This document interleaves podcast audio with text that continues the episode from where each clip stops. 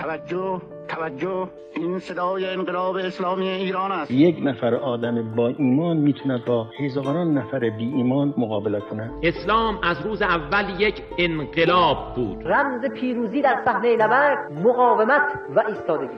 ما ملت شهادتیم. ما ملت امام حسینیم. بیا و بعثت دیگر باری انسان را تماشا کن. خداوند بار دیگر توبه انسان را پذیرفته. این ملتی است که خدای متعال اراده کرده که این ملت رو پیروز کنه. شما به رادیو روایت گوش می‌کنید. صدای خانه طلاب جوان. به قسمت دوم پادکستی روایت انقلاب خوش آمدید. تو این برنامه می‌خوایم انقلاب اسلامی رو از جنبه های مختلفی بررسی کنیم و نظرات اندیشمندان رو بشنویم. سلام و عرض ادب خدمت شنونده های پادکست روایت انقلاب. من محمد رضا آقازاده هستم و میزبان شما تو این پادکست. قبل از شروع برنامه شما رو دعوت می‌کنم به شنیدن سرمقاله صوتی این قسمت. پس از آنکه دانستیم غرب درک صحیحی از چیستی انقلاب اسلامی ندارد سوال اساسی این است که در طول سالهای متمادی پس از انقلاب آیا درک صحیح از انقلاب اسلامی برای غرب ایجاد شده است یا خیر؟ احمد رضا جوان نسب محقق و پژوهشگر مباحث بین الملل در بخشی از مقالش تحت عنوان خواب ابدی به این نکته متذکر شده است. می توان با تحلیل و بررسی راهبردهای غرب به رهبری آمریکا برای نابودی انقلاب اسلامی ایران و نتایج حاصل از آن به این شناخت رسید که غرب دچار خطای ادراکی در نسبت با جمهوری اسلامی ایران است. غرب در ابتدای پیروزی انقلاب اسلامی و در طول هشت سال دفاع مقدس تمام تلاش خودش را مبنی بر نابودی جمهوری اسلامی ایران کرد. ولی این نظام اسلامی در عین زخم برداشتن از این درگیری ها پیشرفت های روزافزونی به دست آورد. راهبردهایی که غرب و ضد نظام اسلامی به کار برده است همگی با یک هدف مشخص و روشن. آن هم نابودی کامل و ریشهکن کردن این نظام بوده ولی این راهبردها در مواردی هیچ اثری نداشته در بسیاری نتیجه معکوس و در برخی موجب ایجاد آسیبهایی شده است.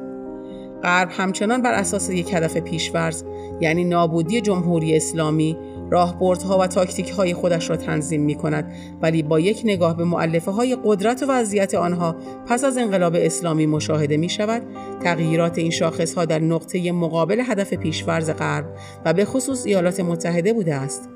جمهوری اسلامی همانند یک انسان که هیچ چیزی نمی‌تواند اراده آن را تغییر دهد در طول این سالها تنها و تنها به رشد و پیشرفت فکر کرده است و نهایت تأثیر فشارهای غرب در زمانهای کوتاهی کندی این پیشرفت بوده است.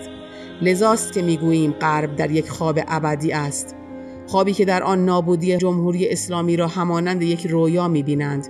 ولی در عینیت جامعه بین الملل ایران با صبری استراتژیک که از شاخصه های مسیرهای منتهی به تمدنهای بزرگ است قدم به قدم خواستهای خودش را تأمین کرده.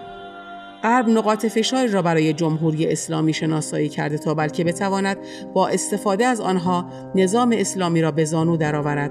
ولی عدم درک صحیح از چیستی این نظام و چگونگی حرکتش باعث شده مسیر اشتباهی را طی کند. در یک کلام می‌توان منشأ این خواب ابدی را عدم درک صحیح از منابع قدرت جمهوری اسلامی دانست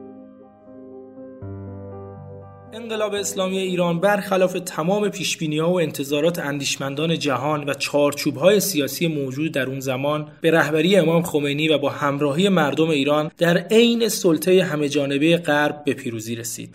سوال اصلی ما در این قسمت اینه که چرا کشورهای غربی نتونستن جلوی پیروزی انقلاب رو بگیرن و حتی نتونستن انقلاب رو پیش بینی کنن. انقلابی که رهبر اون بیش از یک دهه در تبعید بود. این پرسش رو با آقای منوچهر محمدی ارائه دادیم و پاسخ ایشون رو به مدت 3 دقیقه و 7 ثانیه میشنویم. حدود مرداد ماه 57 وقتی که جریان های شورش های اربعین در ایران رخ می‌داد دولت کارتر از دو تا سازمان اطلاعاتی که به نام CIA و DIA هستند. سازمان CIA غیر نظامی است DIA نظامی هست. از ایشون می‌خواد که بررسی بکنن ببینن که شرایط ایران چیست. در جوابی که متفقا این دو سازمان به کارتر میدن این هستش که ایران نه تنها در مرحله پیش از انقلاب نیست بلکه رژیم شاه تا ده سال دیگر هم پابرجا و مستقر خواهد بود. در حالی که چهار ماه بعدش رژیم شاه ساقط شد. نگاه غربی ها و به خصوص امریکایی ها به انقلاب ها یک نگاه مادیگرایانه بود و در واقع نگاه می‌کردند که اگر قدرت مادی حاکم بر مردم در رژیم های قبل از انقلاب این قدرت ها قدرت کاملی باشه اعتقادشون بر این بود هیچ اتفاقی نمیفته و چون رژیم شاه هم هم از لحاظ اقتصادی هم از لحاظ نظامی هم از لحاظ حمایت های بین المللی وضعیتش در دوران قبل از انقلاب به مراتب بهتر از گذشته خودش بود. یعنی با افزایش قیمت نفت شاه یک خزانه پرپولی داشت که نه تنها از هیچ جا قرض نمی‌کرد بلکه به قرضم می‌داد حتی به دولت های مثل انگلیس و فرانسه هم قرض داد.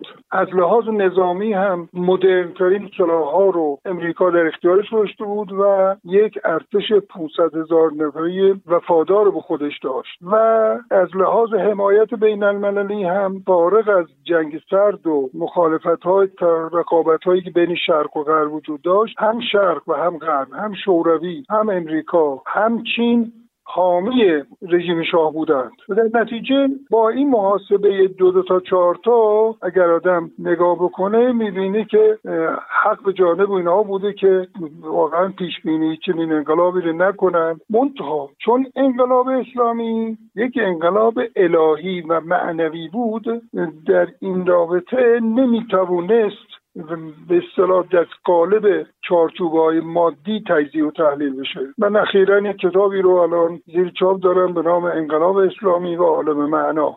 اعتقادم بر این هستش که اگر امدادهای غیبی نبود اگر توسلات به ائمه اطهار نبود اگر اراده الهی پشت قضیه انقلاب اسلامی نبود طبیعتا انقلاب اسلامی نه به پیروزی می‌رسید و نه تا به حال می‌توانست تداوم پیدا کنه. ولی چون این انقلاب یه انقلاب الهی بود. فرا مادی بود معنوی بود با الله اکبر بود بحث آشورا بود و مسائل معنوی که قابل درک برای غربی ها نیست.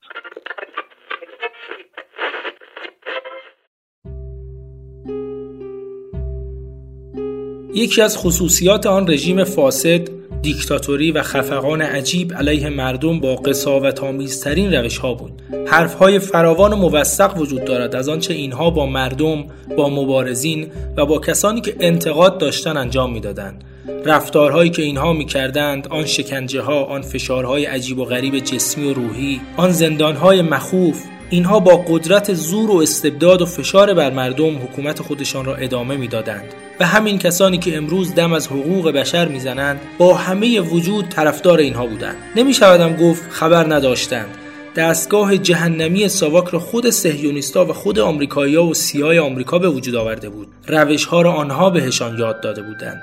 چطور ممکن بود خبر نداشته باشند؟ بخشهایی از بیانات رهبر انقلاب در دیدار مردم قوم در تاریخ 17 ده 1393 رو خدمتون خوندم. مسئله محوری این قسمت رو با آقای سهیل اسعد هم ارائه دادیم. قبل از شنیدن پاسخ ایشون یک میان برنامه بشنویم و برگردیم. بعثت به معنای برانگیختگی.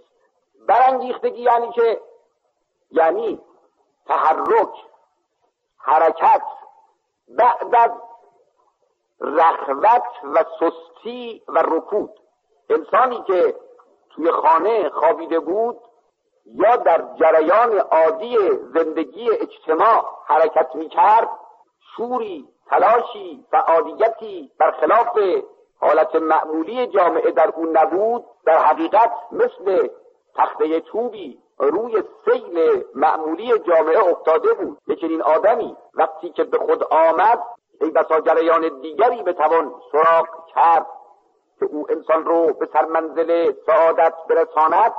وقتی بر اثر این فکرها انسان بیدار شد حرکت پیدا کرد این انسان رو می‌گویند برانگیخته شد.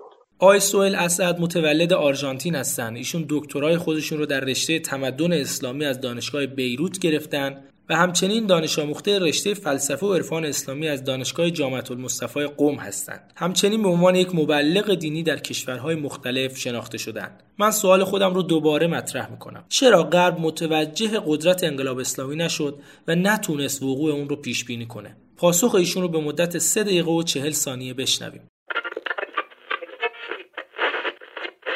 ببینید شما راستش رو می‌خواید بگیم من نظرم تو اون فضاها حتی جهان اسلام نمی‌فهمید که اسلام همچین قدرتی داره. اصلا تو خود ایران هم نمی‌دونستن که انقلاب اتفاق میفته یعنی تحلیل غرب تحلیل صحیح بود. معادلات نشون نمی‌داد که آقا مسلمان ها می‌خوان این رو ساقط کنن و یک نظام جدید بیارن و جمهوری اسلامی درست کنن. خوندن تاریخ مهمه. فهمیدن خیلی از اتفاقا. شما تاریخ مثلا حوزه علمیه را نگاه بکنید. من علمی را میگم چون امام خمینی فارغ التحصیل حوزه علمی است دیگه. شما تو هزار سال تاریخ در واقع قبل از انقلاب حوزه علمی کجا بوده؟ چه کار می‌کرد؟ چه پروژه سیاسی داشت؟ چه نگاه اجتماعی داشت؟ چه طرحی برای حاکمیت داشت؟ ملت ها چقدر چقدر بصیرت داشتن؟ ملت ها چقدر میفهمیدن که آقا ما همچین قدرتی داریم؟ اصلا فرهنگ آشورا رو چقدر پیاده کرده بودن. شما جبهاتی که بعد از انقلاب باز شده تو جهان اسلام متوجه میشی که اینا کجا بودن. یه امت خواب بوده یک امت در واقع متفرق بوده و پراکنده بوده. هیچ دلایلی و نشونه هایی از یک قدرت سیاسی پنهان در این امت و حوزه و علما نبود که. این که ما میگیم انقلاب شبه معجزه است واقعا شبه معجزه است. من این رو می‌تونم تشبیه کنم با فضای نبوت. شما تاریخ پیامبرا رو نگاه بکنید شما مکه ما قبل از اسلام نگاه بکنید کی می‌گفت آقا از مکه یه دین مثل اسلام می‌خواد در بیاد؟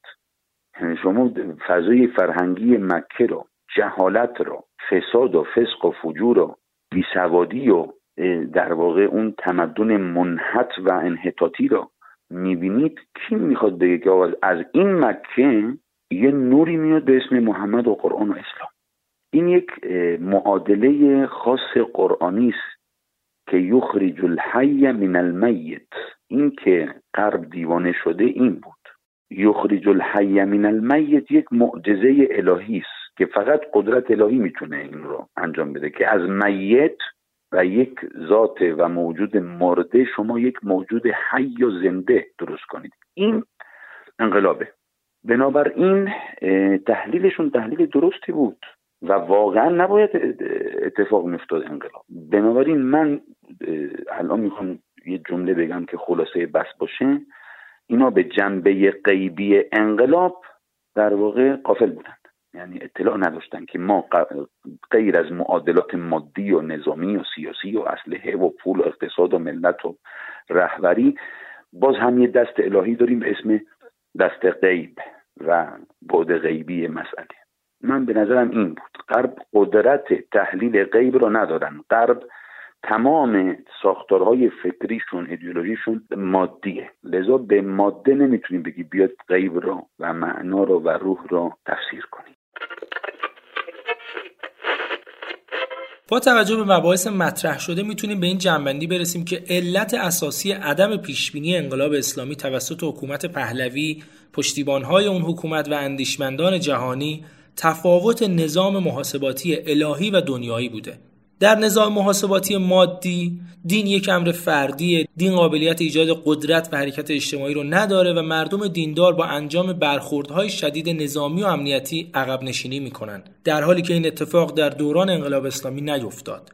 مشاهده شد که دین می‌تونه حرکتهای اجتماعی قوی رو ایجاد کنه و حتی باعث پیروزی خون بر شمشیر بشه. آقای سهیل اسد این تفاوت نظام محاسباتی بین جهانبینی اسلام ناب و تمدن غرب رو به داخل جبهه مسلمان ها و حتی حوزه های علمی هم کشوندن و بیان کردن که حتی در طول تاریخ علمای شیعه هم همچین تفکری نداشتند و شخص امام خمینی برداشت های غلط نسبت به اسلام را از بین برد. معروف است که دو نفر از تئوریسین های غربی در حوزه انقلاب ها در دهه 60 و 70 میلادی با بروز زمزمه های انقلاب اسلامی در ایران و به ثمر نشستن اون بیان می‌کردن که ما بر اساس منابع اندیشه خودمون نمی‌تونیم هیچ توجیهی برای به ثمر نشستن انقلاب اسلامی در ایران داشته باشیم و اصلا نمی‌تونیم اسمی روش بذاریم. تو این قسمت تلاش کردیم از زبان اندیشمندان انقلاب پژوهی به این برسیم که چرا تمدن غرب نمی‌تونست انقلاب اسلامی رو پیش بینی کنه و نمی‌تونست اون رو توجیه کنه. در اینجا به پایان قسمت دوم پادکست روایت انقلاب می‌رسیم. شما می‌تونید قسمت های مختلف روایت انقلاب رو از تمامی پلتفرم های پادکستی گوش بدید. همچنین ما تو شبکه های اجتماعی هم هستیم. اینستاگرام، ایتا، تلگرام و توییتر. می‌تونید انتقادات و نظراتتون رو از هر طریقی که پادکست ما رو میشنوید به گوش ما برسونید. و همچنین منتظر قسمت های بعدی روایت انقلاب باشید.